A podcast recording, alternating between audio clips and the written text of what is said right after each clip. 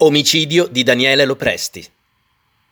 Il paparazzo dei VIP, Daniele Lopresti, fu ucciso con un solo colpo di pistola alla fronte mentre faceva jogging sotto Ponte Testaccio il 27 febbraio del 2013. L'arma non è mai stata ritrovata. I sospetti, scartate una ad una le piste della relazione con la donna di un boss, dei debiti e dello scambio di persona, furono circoscritti al giro di lavoro della vittima. L'omicidio resta ancora irrisolto.